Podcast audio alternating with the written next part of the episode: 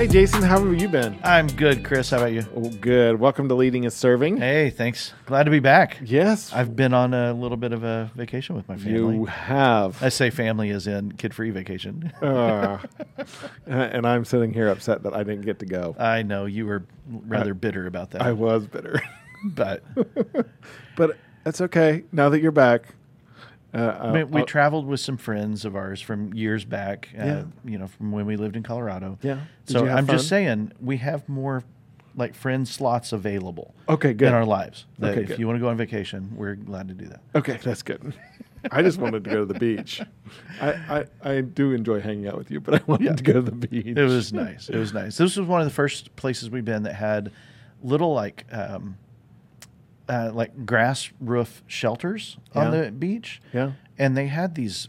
Um, I mean, they're literally like beds, Hmm. and so it was that it was like big canvas colored foam Right. beds, Yeah. rather than lounge chairs, and so beds with pillows and it was maybe the most comfortable. It was cool, and Huh. so you know we had shade and yeah. That's awesome. Saw the biggest stingray I've ever seen in my life. really. Yeah, like, like is like big enough that we could each grab onto a wing Yeah. on either side of the head and Yeah. ride it, kind of thing. Oh my goodness. It was massive, and Wow. it scared the the, the of life out of me because I was right over it and I was like, "Oh, look, that rock looks like it has a face," and then I went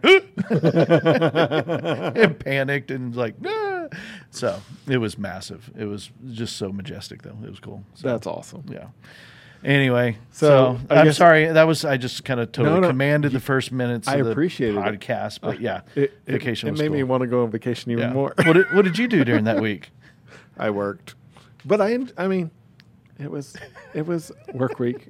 It wasn't as pretty as sitting on a beach, but that's okay. Right, right. But hey, you but know, you, it I mean, what it is. if we go back a few episodes, you went to Florida without me. I'm pretty sure. Yeah, I'm sure I did. Yeah, that sounds like something I would do.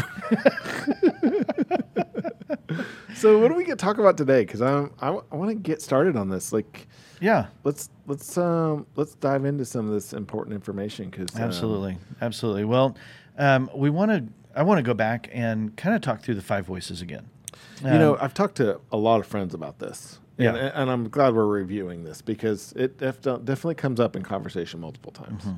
Yeah, and I think um, um, you know this has been uh, kind of a game changer for me because I've always Mm-hmm. I've kind of I've always been a junkie around this, so I've always enjoyed Myers Briggs and DISC and you know all the different things that are out there that kind of been the standards for years, right? Right.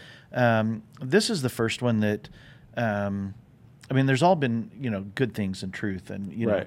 um, Right. but this is the first one that I've been able to talk to other people about. Mm-hmm. They grasp onto the language and they start seeing it, and it becomes part of our, um, part of our conversation, ongoing. It's not Yeah. just a one and done. Hey, were you an INT what? Right. you know, it was. It's just you know, it's kind of become just part of the common language, Right. Which, surprise, surprise, is part of the goal of leadership culture Correct. of creating a common language with your team It totally so is. that you're on the same page that you're talking about the same things Right. that you have that common understanding and so that's what i think the five voices has done for me Mm-hmm. is that um, I, I see insights into uh, relationships that i have and Right. insights into myself that i'm like oh that you know Right. I, I need to i need to work on that you know Right. that that might be something that because our greatest strengths can also be our greatest weaknesses Agreed. and if you use your strength in the wrong place at the wrong time, it can be it can be uh, frustrating for people. Totally. You know, um, I'm a I'm a dreamer. I'm a big picture. Yep. You know, I love that. Mhm. And if I'm in a meeting that is all about the details and in the weeds of how we're going to get from here to there by tomorrow, Yep. and Right. I want to pull everything out of the weeds and I want to look at the big picture, which Right. frustrates all the people that enjoy getting things done and checking Right. stuff off. And I don't want to be that. I don't Right. want to do that. And so this has been super helpful for me. Yeah. And so, um, so just wanted to go back over the voices. Okay. Um, and there's a there's a specific order to this that we're going Mm-hmm. to go from what what would be considered kind of the quietest voice Mhm. in the room. Okay. They- if you know if you're on a leadership team, if you're in an organization, you want to have a really good balance of these, um, so that you're not you're not all coming from the exact same direction. Right. You're gonna you're gonna go in circles at times Right. if that's the case. Totally. So you want to have a balance, and in that, some of the voices are softer and louder than others. Mm-hmm. And so we're gonna start with the softest voice. Okay. Because if you're in a team, Yeah. that's the person you want to you want to give input first. Right. Because those louder voices can can shut it down. Right. And so um, we're going to talk about the nurturer first. Okay. Um, the nurturer is your champion of people. They uh, they're your relational harmony in an. Okay. organization, on a team, in a family. Um, they're the ones like you know a, a car engine that that runs with all these metal parts abrasive against each other. Mm-hmm. You have to keep oil in your engine or it locks up. Right. The nurture is that relational oil in your organization. Hmm. Um, they champion people and values. And the nurturers actually represent about 43% of the population. Really? Yeah. Okay. Yeah. So a nurture, and uh, real quickly, you're a blend of all five voices. Okay. So even if you're not a nurture first voice, you do have some nurture within you. Um, it's just gets how often does it come out? Right. How much energy does it take to come out? Right. And how does it get filtered by your primary voices? Yes. Okay. So um, the nurturer just loves people, and they're very, uh, very much oriented in the present, meaning, um, you know, they're they're concerned about the here and now. What's happening today? The decisions we make today. How does that affect people? And so, you know, you've got people on your organization at the farthest end of the reach, maybe from your exec team. The nurturer intuitively understands how that person will react to something that seems very distant to them, even. Does that make sense? Yeah. And so they'll understand the ripples of decisions and strategies and you know things that you implement throughout your team and your organization. They'll understand that for other people as well. They Okay. put themselves in other shoes really easy.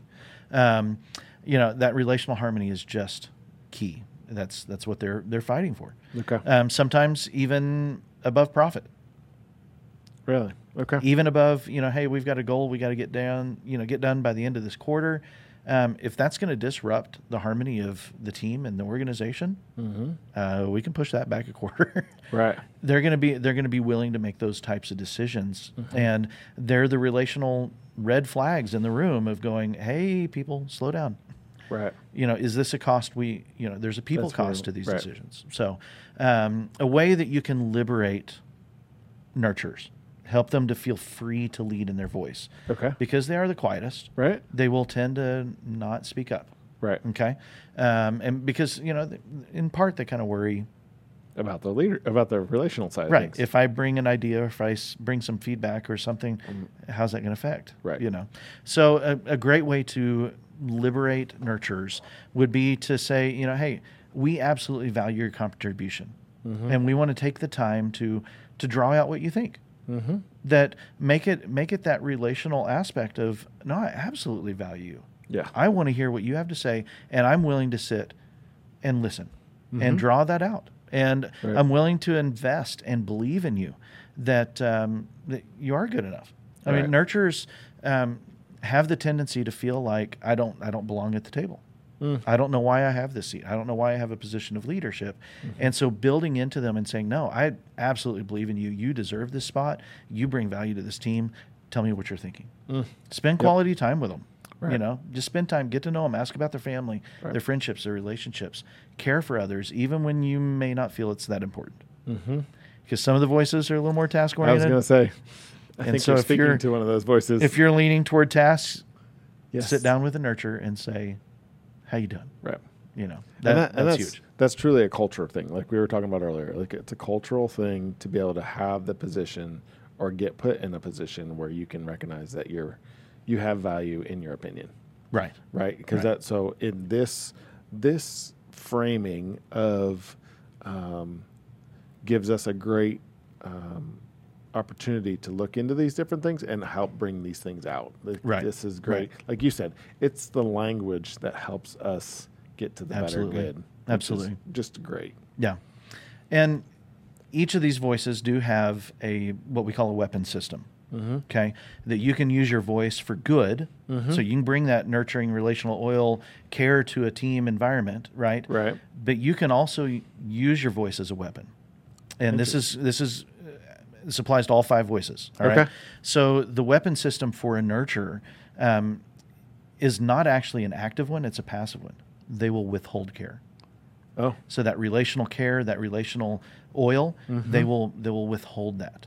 And so that that tends to happen when something triggers their values or the relational harmony, or it triggers. Um, there's a pressure, there's a stress, there's something that um, you know it causes that that weapon to come out. Right. Does that make sense? Yes. Um, some of the triggers for nurturers can be feeling like they're taken for granted. Mm-hmm. That you know they may not understand why do I have a place at the table, but even when I do throw something out, you take it and own my idea, and you, why am I here? Right. They feel taken for granted. They feel like they're not heard. They are the softest voice.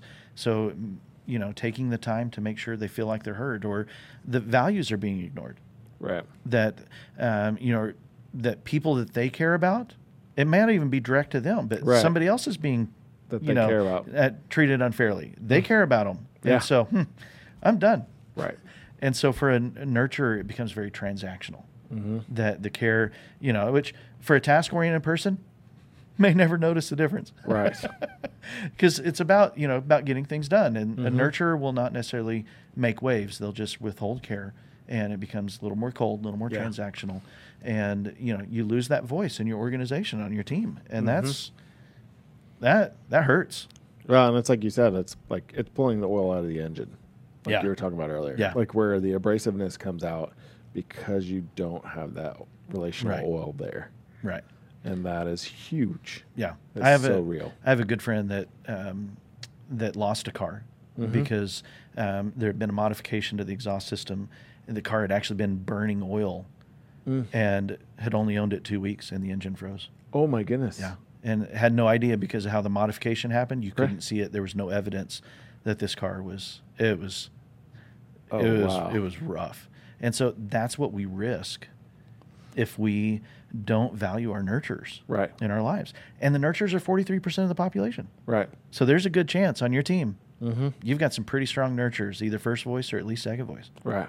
So Wow. That was that was really good. yeah, nurturers can easily be overlooked. Mhm. And, um, you know, part of understanding the five voices is bringing value to every voice because Mhm. every voice is necessary. Every voice needs to be heard Right. and valued. And doing it in a healthy fashion, right? So, Yeah. because like you said, every one of these voices can have a weapon side of it as well. Sure. And I'm sure that if we, the better we understand it and use it in our culture to recognize it for what it is, the healthier we can all be, the healthier we can work together. Right. I love that idea. Right. I love Right. that idea. Absolutely. So, So- stay tuned for the next four episodes where we talk about the other four voices. Yeah. Next week will be the creative. Okay. Um, that's the next, uh, as we move up the, the volume chart of voices, creative is the next, uh, next quietest voice from the nurture. Okay. So, um, and then we'll eventually get to the louder voices. So, There you go. There you go. We can we can dive into those too. so we've got a great interview coming We today. do. I'm excited about this yeah, one. Yeah. This is this is really cool. Another um, another young leader in our community. Mm-hmm. um, Kim Jewell.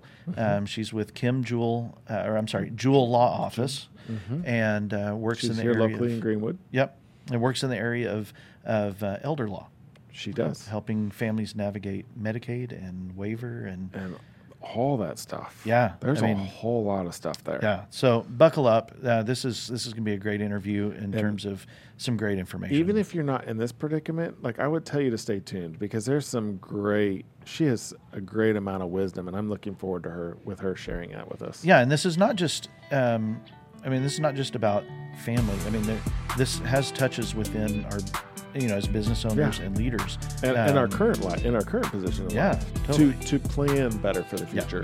too. So, yeah, stay tuned. yeah, stay tuned. We'll be back with Kim here in just a moment.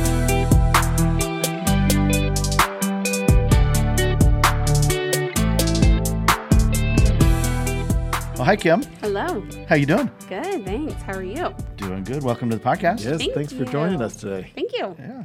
So tell having us a little bit about who you are and how you kind of got to where you're at today. Well, I am Kim Jewell. I uh, the long story, uh, not so long though, is I'm from born and raised in Bloomington, Indiana. Um, grew up IU world, and then went away for college. Never wanted to be an attorney. My husband wanted to be an attorney, and I went into financial planning. So after graduating from undergrad, uh, I took all of my licensures, was a licensed um, financial planner, and I managed a bunch of financial planners all over the state of Indiana and then a little bit in northern Illinois. Oh wow. Uh, the company wasn't doing very well, and I didn't really want to go to one of the big names out there. And so I was trying to figure out what I should do next and talked to my aunt during a birthday party, and she said, Well, why don't you become an elder law attorney? I thought, I, I don't know. I, it never crossed my mind at all. I didn't want to be an attorney. I did not want to be in the courtroom. I had I all of those movies that you see where they're in the courtroom, you know, yelling things that just didn't appeal to me at all. And so for whatever reason it hadn't crossed my mind that you could be an attorney and not be in a courtroom. Oh, hmm. So after that, I talked to my husband because I said, you know, you're the one that wanted to be an attorney. You got into law school. You deferred your your admission because of a job that I got. Uh, he ended up working for the prosecutor's office in our hometown for a while, and then said, mm, maybe law is not for me. Oh, Uh, but I wanted his support Right. in Yeah. becoming a lawyer, doing his dream. Um, and thankfully, he was amazing. He said, Absolutely, go for it. If this is something you think you want to do, you should do it. So I applied to law school. Um, during that process, I, I had to leave the financial planning company, went into banking. So learned a lot about um, retail banking. From there, got into law school, uh, met an attorney through the bank where I was still working. And she is the attorney who truly wrote the books that all of the other attorneys in our area of law use for estate planning and estate administrations and guardianships oh wow. and she's amazing. She's she's still alive. She's in her late seventies and still practicing. Oh my goodness. Wow. And she took time for me as a law student to uh, we would go like once a week or once every other week and she'd say kim we're going to go have a lesson and so we would go into the conference room and she would say today you're going to learn about whatever x and she would go through the whole thing and explain it to me and it was better education than i could have ever received in law Wow. school Oh wow. um, law school teaches you to learn and think like a lawyer, but not actually to be a lawyer. Okay. Uh, whereas this attorney was teaching me how to be a lawyer. right. Right. Um, unfortunately, we disagreed on whether or not a woman can have children and be successful as a lawyer. And I felt that I could do it. And she said that nobody, no female, could have children and be a successful lawyer. So when I graduated from law school, I went to work for a bank. Uh, I was handling estate administrations. So when somebody, generally with a, a good amount of money, passed away, Yeah. they would name the bank as their personal representative to wrap up their final affairs, make distributions to their, their kids. Okay. And so I worked for them for quite some time, or I don't know, four years. Felt like quite some time, um, handling the state administrations.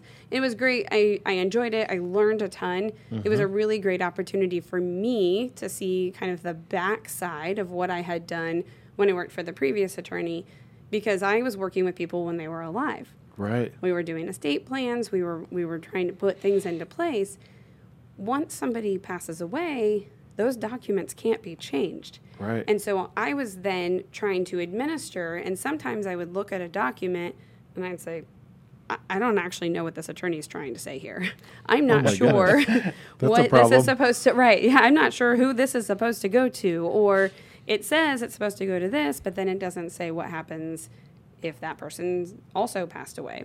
So I, I really learned a lot of really important important drafting information or, mm-hmm. or kind of mental knowledge for future. How not to do it. Yeah, how to, how to make sure that my documents were understandable after There somebody you passed go. away. So somebody else doesn't have that problem. yeah, so in case it wasn't me administering their their estate administration, that somebody else could could know what was what the deceased person's wishes were. Mm-hmm. Um, and from there, then I went to work for a, a small law firm that really focused more on elder law. So we they focused most of their practice on um, Medicaid qualifications for um, people who need assistance paying for nursing homes. They also do the estate planning, also do the probate administration. In this particular instance, I had the amazing opportunity to work for an attorney who wrote the test that other attorneys take to be certified elder law attorneys. He can't be one because he wrote the test. Oh, Um, so it's it's kind of silly. Yeah, he can't he cannot take the test because he wrote the test. So therefore, he is not considered a certified elder law attorney because he can't take it.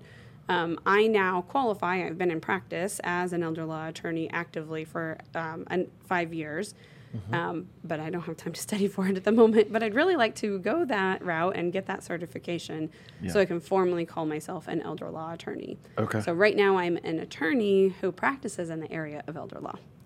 oh, Gotcha. Okay. Um, and then about two years ago, I went on my own, hung my own shingle. I now have Jewell Law Office um, in the Greenwood area, so I'm a little bit closer to home than I was previously, and uh, have a, a bit of freedom, kind of, sort of, to you know get to kids' sporting events and Right. and uh, handle all of the mom stuff, uh, homework, things like that. So That's yeah. awesome. Yeah. Wow, you've had an amazing um, time with some very intricate people in your journey that have been very, I'm sure, influential for you. Incredibly. I am so incredibly grateful for the journey I've taken to get here. As I mm-hmm. mentioned early on, I never wanted to be an attorney. I know. It was not at all on my agenda. I mm-hmm. wanted nothing to do with it. And I just feel so incredibly fortunate uh, that I have had the most amazing people in my life and mm-hmm. the history that now helps me to do my job, in my opinion, well Right. um, because I have the financial background. I have I can read a statement. If somebody brings me their financial um, retirement statement or investment statement, they usually say, "I have no idea what this is. Just Right. you tell me." There's And- numbers. Right. Yeah. There's numbers and words, and I don't know what they say. And and um, I I have a good understanding of a lot of those now. You know, there's more financial planning companies out now than Right. there were when I was practicing, and I don't have my licenses anymore, so I don't do any of that Okay. but I still have a- enough knowledge that I can look at a statement and say, "Oh, okay, I know what this is. I know, you know what that is." So, Right. Cool. Yeah. Well, I'm curious because most people, one, are probably just as surprised as Chris and I at the moment, going, "Oh, you don't have to be in the courtroom." right. That was, you do not. Um, but you know, beyond the legalese, the financial statements, the words, the numbers, you know, all of that stuff. What what for you has been like that intangible benefit of practicing in the area of elder law of you know of helping families like this? What is that? Tell us a little bit about that, the human side of the journey, not just the legalese. the legalese, yeah. Um, the whole reason that I wanted to go into this area is one, I absolutely love working with the, the older demographic. Hmm. Uh, I could sit and listen to stories told by people who have lived longer than me Right. forever. And I'll hmm. listen to the same story five times. I don't care. Yeah. I have so much patience with, with an older adult. It's not even funny. I hmm. should not be a teacher. Uh, the kids tell me the same thing. I'm like, yeah, you already told me that. But the, I, I don't know why. I just, I Yeah. for me, it's adults. My sister's a teacher, or, or was until recently. She could handle the kids all day Right. long. Right. Um, but I just feel um, one of the main reasons that I left the bank and went into private practice um, is because I wanted to really help people. And not that people with a lot of money don't need help, right. but um, it was really challenging for me when somebody would call and say, Hey, before my mom died, she was giving me $4,000 every single month just so I could pay my bills. Uh, I want that $4,000. Or could you just go ahead and make a million dollar distribution to me because I need to, to whatever? Oh, wow. And I'd say, well, I'm really sorry that your mom was supporting you to that extent um, in, in your 50s. Um, but I, she didn't make provisions in her will for me to continue to make $4,000 a month distributions to you. Um, now, whether or not that was an error in drafting or whether that was intentional on her part, I don't know. Right. I just had to follow the document.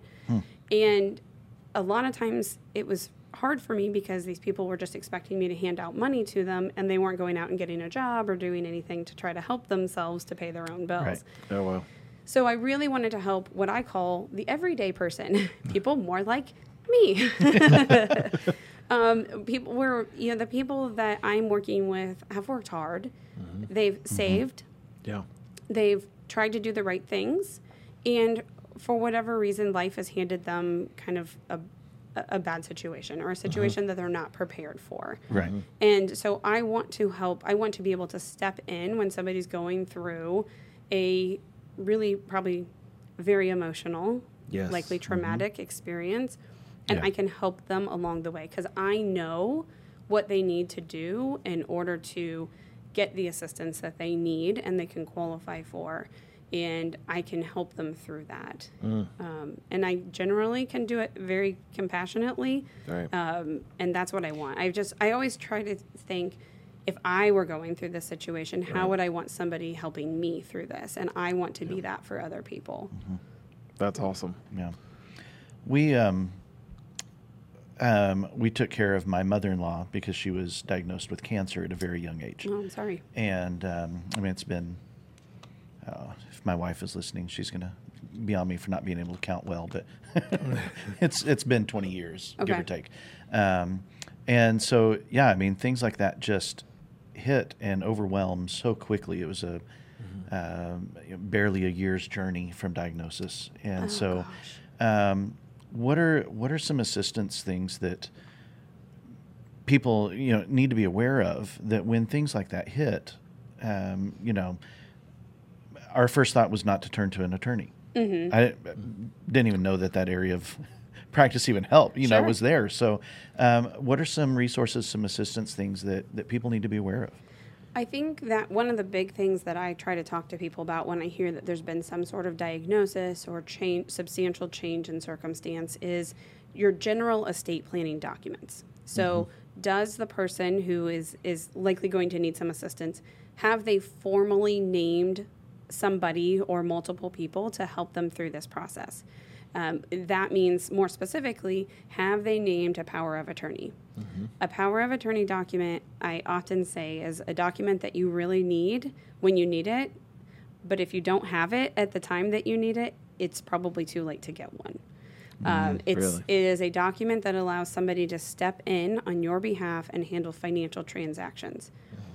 The type of power of attorney I do most often is effective as soon as the document is signed meaning if you name uh, your wife as your power of attorney, it's effective the moment you sign that document.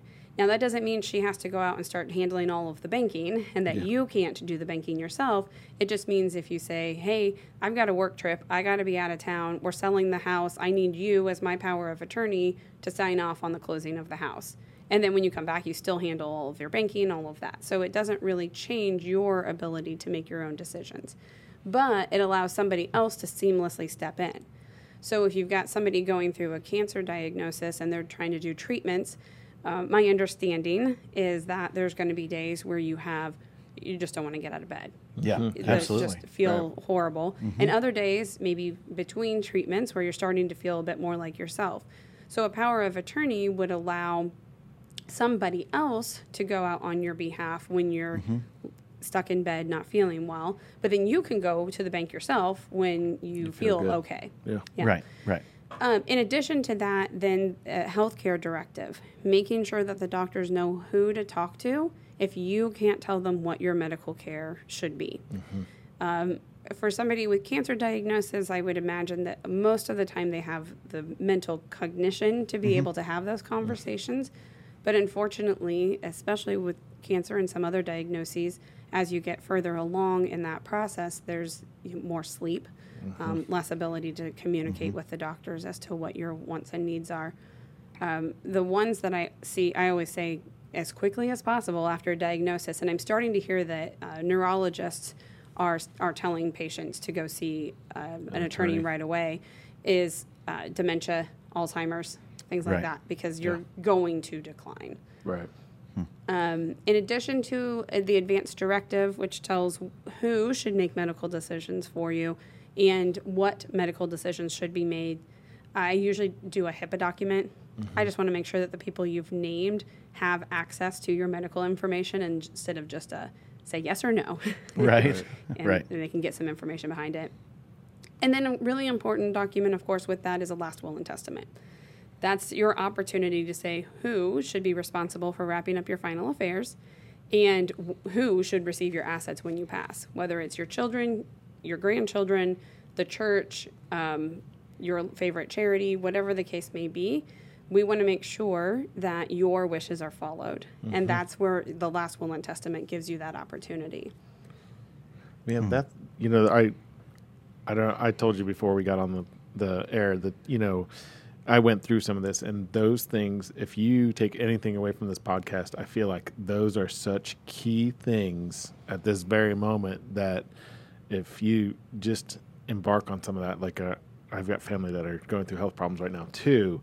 That we're trying to encourage them to think about some of those things because these things are huge and like you talked about jason like it turns emotional because it that whole part yeah. of life when there's a diagnosis and then you have the process of dementia or cancer or you know you name it. Like the, it just there's a there's a process that that um, whatever that health thing is going to go through if you can be on the front side of it to try to make sure that on the back side if something goes wrong and you don't make it then the people around you know what you wanted. Because nine times out of ten like you know they most people want wanted what that person wanted uh, you know as far as what they wanted with their estate but if you don't make it known Exactly. then it turns into a little bit of a battle like well dad said i could have this and dad said i could have that and very much so. and it, you Yeah. hate you hate to have that you know i would hate for my estate to be a problem instead of a blessing Yes. you know what i mean and i'm sure you've bumped into that a time or two where yes. what was supposed to be a blessing has turned into almost a negative It has, and I, I really try to avoid those. Yeah. um, so it's a little bit of when I start to meet with families, I'm trying to understand not only the situation, you know, let me see the document itself, um, and then if, it, in addition to that, tell me family dynamics. Right, Does everyone get along? What, what do we have? Because it's not uncommon when all of a sudden you've often lost the matriarch or the patriarch of your family, kind of the glue that's held everybody together. Now, Yeah. all of a sudden, that thing that Tommy did to me when I was nine, I'm I haven't forgotten about that, Right. and I am bound and determined to make him remember that he did me wrong Right. right 50 years ago. Right. so, exactly right um, so you know, I, I again, I try to avoid those. I refer them off, often refer them on to attorneys that handle that do the courtroom, the litigation for Right, that. But right. You know, I think a lot of you know, I mentioned the power of attorney. If you, you don't know you need it until you need it, and if you mm-hmm. don't have one, it's probably too late, or mm-hmm. it may very well be too late. The alternative option to that is a formal guardianship, meaning we have to get the court involved. Hmm. We have to have a doctor determine that you are an incapacitated person. We have to um, have everybody come to an agreement that some other person should be your guardian, meaning they are the one who makes decisions with regard to finances and your health care, whether you like them or not right because the court's determined that you can't make those decisions anymore. All of your information is public. I have to put it all, I have to file it all through the court. Your bank accounts, transactions in your bank accounts, um, oh my goodness financial. really? Tra- yeah. I, I, every two years, I have to file it with the court. Now, I, I block out account numbers. I was gonna say surely not account numbers Not with full as much account numbers. hacking it goes. And, oh, yeah, okay. there are some protections to make sure that they are protected, but, But in theory, anybody could go on to the court's website oh and my say, goodness. "Well, this person's under guardianship. This is the person who's responsible, and here's how much money that person has." Now, I don't find that people tend to go through Right. that system and, and look for that type Right, of right, stuff, right. But it is a possibility.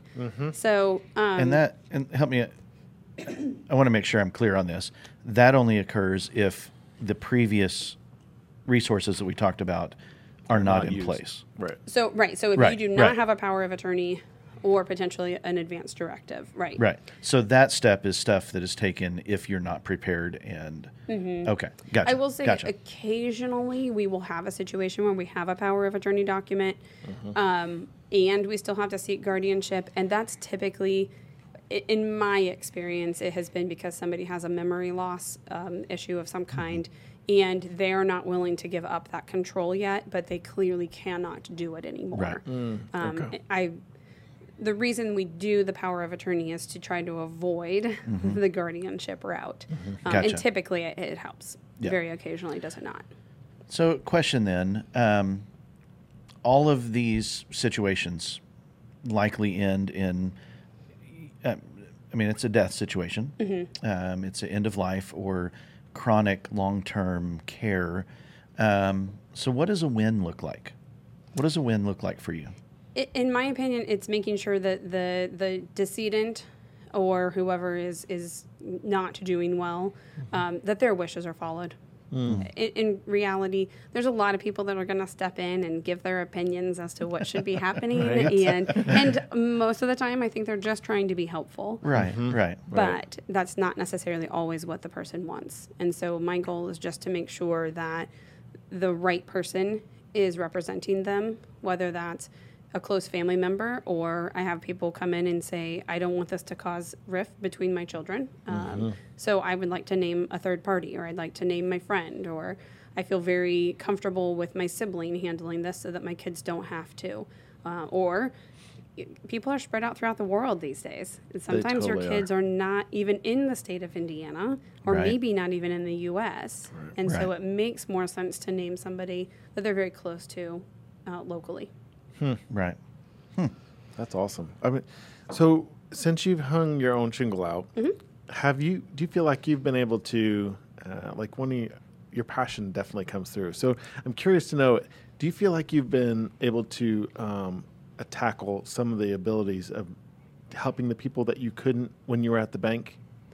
Definitely. It's Okay. it's a little bit ar- different area of law anyway, Right. but yes, I, I definitely feel like I'm able to help the everyday person now. That's we- awesome. Can we pause real quick? Yeah.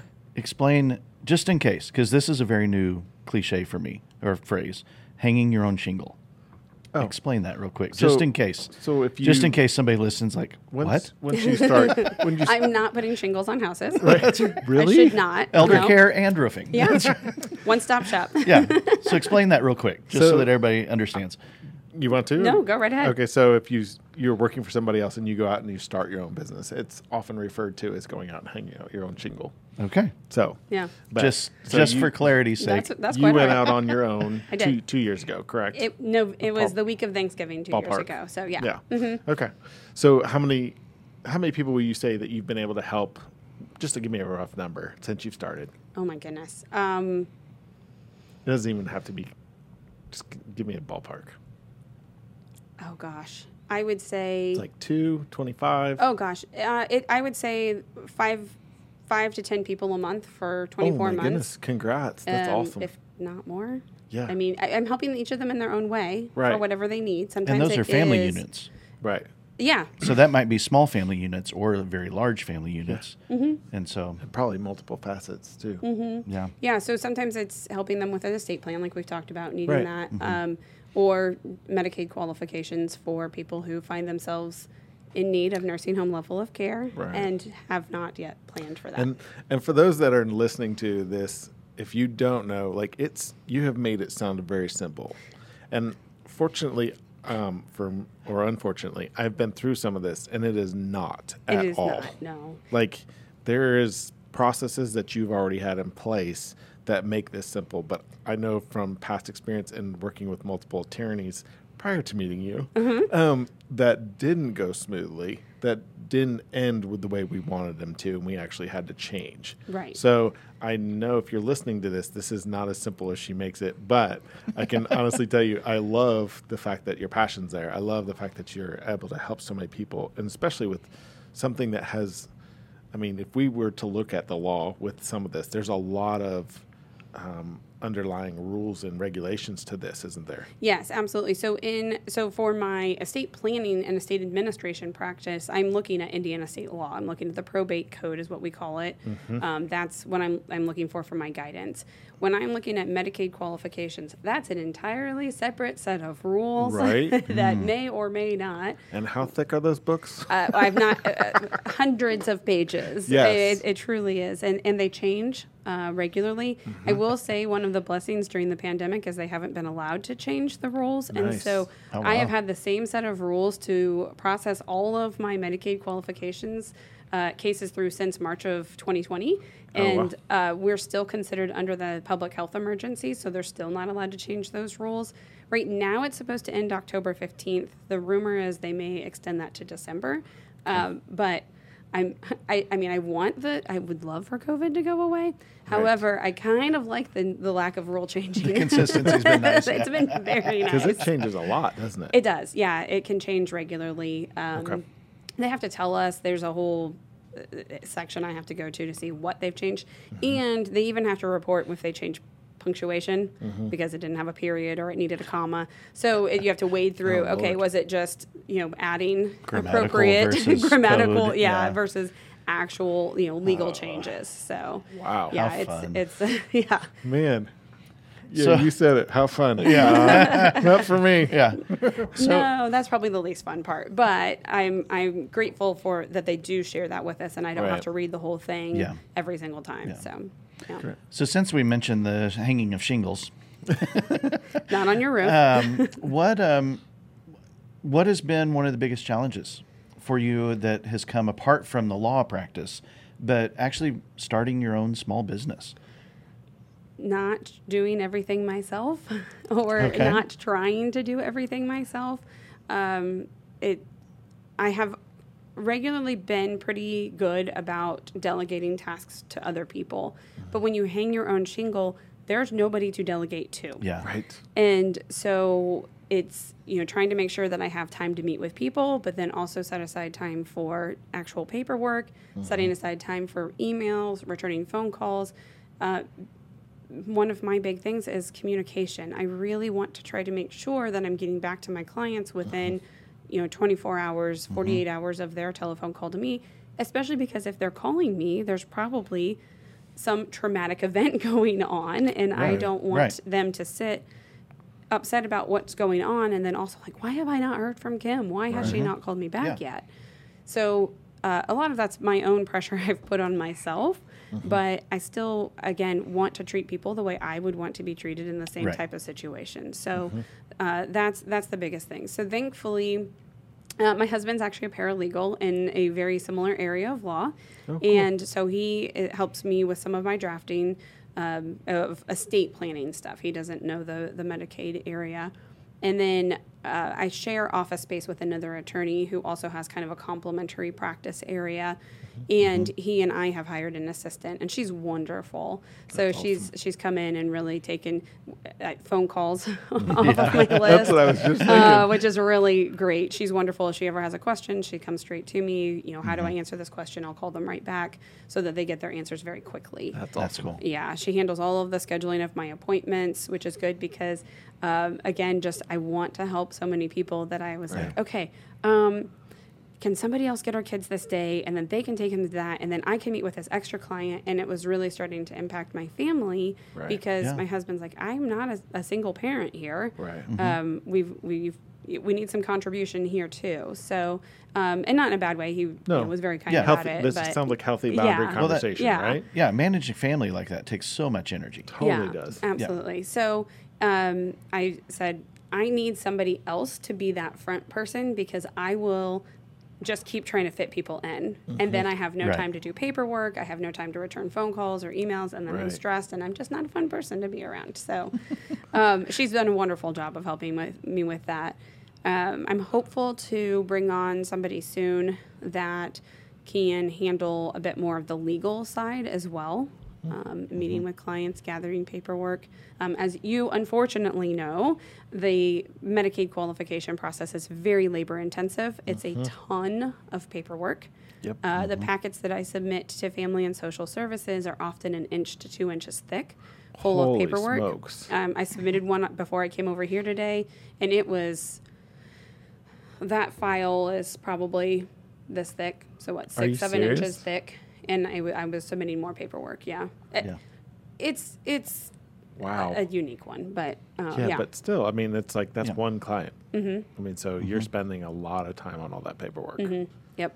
And so sometimes people kind of, you know, re- recoil when I tell them what my legal fee is, but I am doing a lot through Yeah. the whole Yeah. process. So, And there's a lot for you to have to cover to make Mm-hmm. sure that you're staying on top of it as well. Mm-hmm. Yeah. So Which costs time, absolutely. which So, is amazing. That's yeah. awesome. So I would say my biggest challenge has been finding people to delegate to. Um, Right. But I'm working on that. Yep. trying to get that in place. And then Jason and I met and we talked about processes and procedures and how, for me, it makes the most sense to try to move forward. That's awesome. Whether it's hiring more support staff, whether it's hiring another attorney, or what that process might look like, so that I can continue to provide the highest level of service that I would like to be providing Right. to as many people as possible. Right. Um, I really anticipate that as our baby boomers continue to age, Right. that we're probably going to find ourselves in a situation where we have more and more people in need of nursing home level of care that maybe have not planned for that. I'd agree. Right. And so I want to be as available as I can be. Um, and I'm limited because I only have so many hours in the day, too. Right. Right. Right. Um, so I'm trying to figure out processes and procedures and uh, what the future of my business might look like so that I can try to help as many as I can reasonably help. Uh, but I also take it very seriously. If I don't get somebody qualified when I feel like I should be getting them qualified, that could potentially be the difference of an extra eight to ten thousand dollars out of their pocket that they weren't planning on on being able to spend or weren't able to spend Right. Right. and that that really weighs on me. We're, Yeah. That's that's a heavy expense too for Yeah, it is. somebody that's in that predicament. Mm-hmm. mm-hmm. That ten thousand dollars is a lot of money, It, it absolutely is. Hmm. Yeah. Yeah. and it's great. I gotta say, it's great that you've been able to take the time to put the processes in place so that you, because inevitably, I see it feels like to me, Jason. You tell me, you're probably better knowing about this, but it seems like when we put those processes in place, we can reach out more and do more to help more mm-hmm. people. Yeah. Yeah. So- when we streamline the back end, Right. we have more for Some that. of these things that you're Yeah. de- being able to delegate. Absolutely. That's awesome that mm-hmm. you've been able Absolutely. to go And it's through that. easier to bring on the support staff. It's bring, easier to bring on another attorney to say, here's, you know, everything from mission, vision, values to here's how we handle phone calls. You know, ev- Right. from the top to bottom, you know, here's our here's our culture, here's our system, here's how we, you know, deal with things. And Yeah. so, yeah. Yeah, 100%. Yeah. Yeah. So, if you were to start all this over, okay, Uh-huh. go back, rewind it to to you know four or five years, um, how would you do things just a little bit differently? What would you catch in those early days that you're? The processes and procedures before I even Okay. got out on my Before you own. them. Yeah, yeah, That's actually really because. Um, it's all been in my head. And so again, when Yeah. I had nobody to delegate to, I had it in my head, which really wasn't a good plan anyway. Um, but yeah, I would have done it much sooner. okay, very cool. That's interesting. What's maybe the best piece of advice that you have ever received, whether it was from your education, from some of your mentors, um, advice that you've just carried on through the years that's been critical and key to you? I, I really think my dad's favorite is Jiminy Cricket. Um, conscious, always let your conscience be your guide. I think just trying to do right by people, making sure that if it's important to me, that I'm doing right by people, that that's what I'm doing, and that Right. my goal be heading in that direction. That's awesome. Wow. That's good. I was not expecting a Disney quote, but I mean, I'm a huge Disney fan. well, yeah, but so I mean, Uh, it was good. That's solid. It is. That like, is, Yeah. it is good. it kind of just goes back to the same thing, which is oftentimes is the simple stuff is is the important stuff. yeah. Yeah. I can't tell you the last time I saw Pinocchio, but I definitely know who Jiminy Cricket is. That's awesome. That's awesome. Well, Kim, how if somebody is you know sitting out there going, um, you know, we've got a situation approaching that we should probably get some guidance on. How would they get a hold of you? How would they find you? Um, yeah, they can go to my website, which is uh, jewellelderlaw.com, and Jewell has two L's, so J E W E L L E L D E R L A W.com, or my phone number is uh, 317 705 8805. Um, I always offer no obligation initial consultations. So I know a lot of people are really frightened of attorneys or we have a bad reputation. Um, I promise I'm not like the rest of, of them. And there are some really great attorneys out there. There are, yeah. But um, I, I just, I want to sit down with each person, look at their specific situation and give them advice based on their specifics. Because I've never had two people walk into my office with the exact same situation. Um, if they say, you know, thank you so much for the information, there's nothing that we want for you to do right now, then they don't owe me anything for that first Right. meeting. They at least have the right information so that they can proceed from there. Um, if I do legal work for them, then I give them a quote for what that would be. Right. So- Right. Okay. Cool. I mean, I think at least in my mind, I'm I'm sitting here thinking, you know, in moments of crisis, the you know the nurture that I need to turn to, lawyer is not at the top of the list. No. Mm-hmm. And I feel like that perception has been changed just sitting here talking to you. Oh, thank That, you. like, I, I I'll call Kim. Yeah, right. Your your passion to- and, and nurturing of that it just is awesome. Yeah. Thank you. Thanks for joining Yeah. us and sharing your, Absolutely. Absolutely. your stuff with us today. Thank Yeah. you so much for having me. You're welcome. We're glad to have you. All right, we'll be back here in just a moment.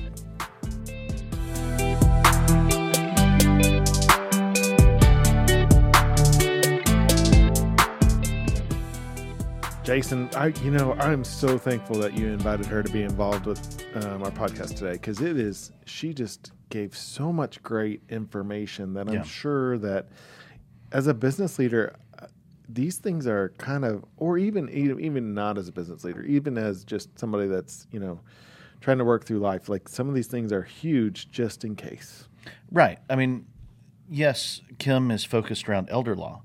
Right. But as, you know, especially if you're an entrepreneur and you're a business owner, you need to be thinking about your business in Mm-hmm. Right. terms of, you know, what if what if tragedy strikes you?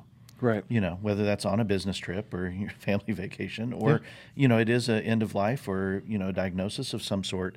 Um, who has the keys to the kingdom? Right. You know, and and it's going to affect the the people that you love the most. Right. Like so, if you don't set that up right, it it can go it it cannot go like it can go with the way you don't want it to. Right. And truly, like I'm sure that you thought about this too. Is like you don't want what you've worked hard to build for to become a burden for the people after you. right. Like it, the whole purpose of why we do what we do is probably to, to, to bless our family, right?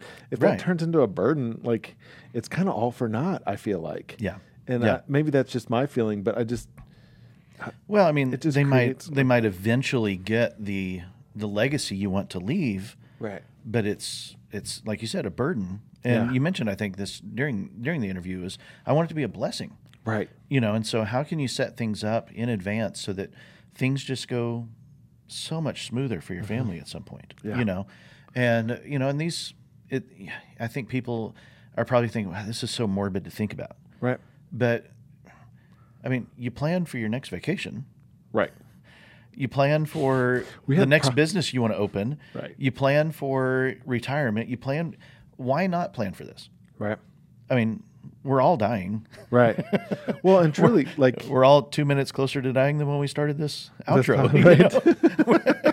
you know, and so we need to plan for it. yeah, And, I it's not mean, morbid. Well, and it's it's not just that too. It's also the stuff that that the accidents, the you know, the stuff that happens like randomly. I just had a friend get hurt at the, at, Yeah. the, at a lake not too long ago, and I mean he's going to be fine, but it's like, well, it could have not been fine, Right.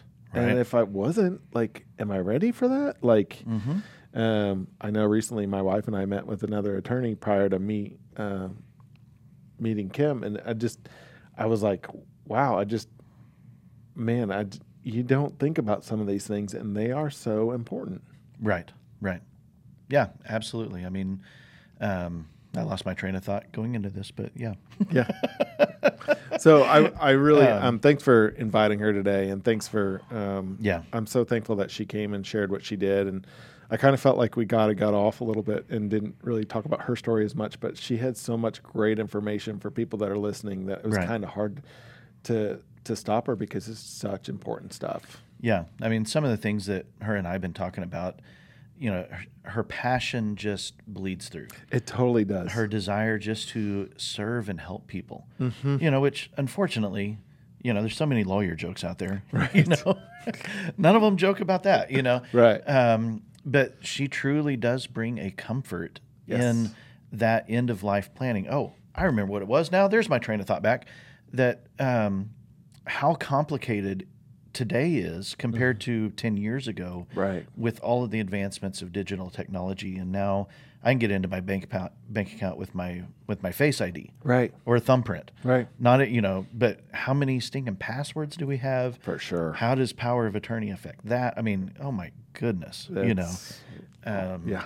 yeah. So these are things we should be thinking about. Right. You know, in in all realms of our lives and um Take yeah. this, take this opportunity to th- make sure you're thinking through this stuff Right. because um, this is one of those wake up call moments that hey, if you Right. if you don't do something with this information, you're And probably going to be upset with yourself. now is the time to interview people like him. Yes. to you know sit down with the you know in that initial consultation and learn what that lawyer's goals are you know is it to help nurture and take care of Mm-hmm. Right. you know like kim does Right. i mean that's the person you want so Yeah, I mean, if anything, we've definitely learned that her passion just comes through for her people. yes She is just a phenomenal lady, and ex- I'm super excited about her. Her, um, her being able to hang out her own shingle, Yeah. and and be able to serve those people well. right right Super exciting, which is exactly what we wanted on this podcast. Absolutely. rock star people like that. absolutely so look up um, you know Jewell Law Office or and we'll have her uh.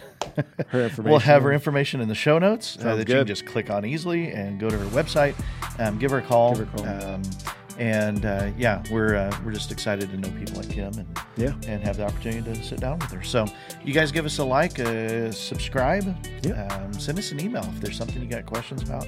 Um, we'd love to, um, yeah, we'd love to chat with you. for sure. So, Thanks again. keep leading as serving and fighting for the highest good of others. Have a great day. Catch you later.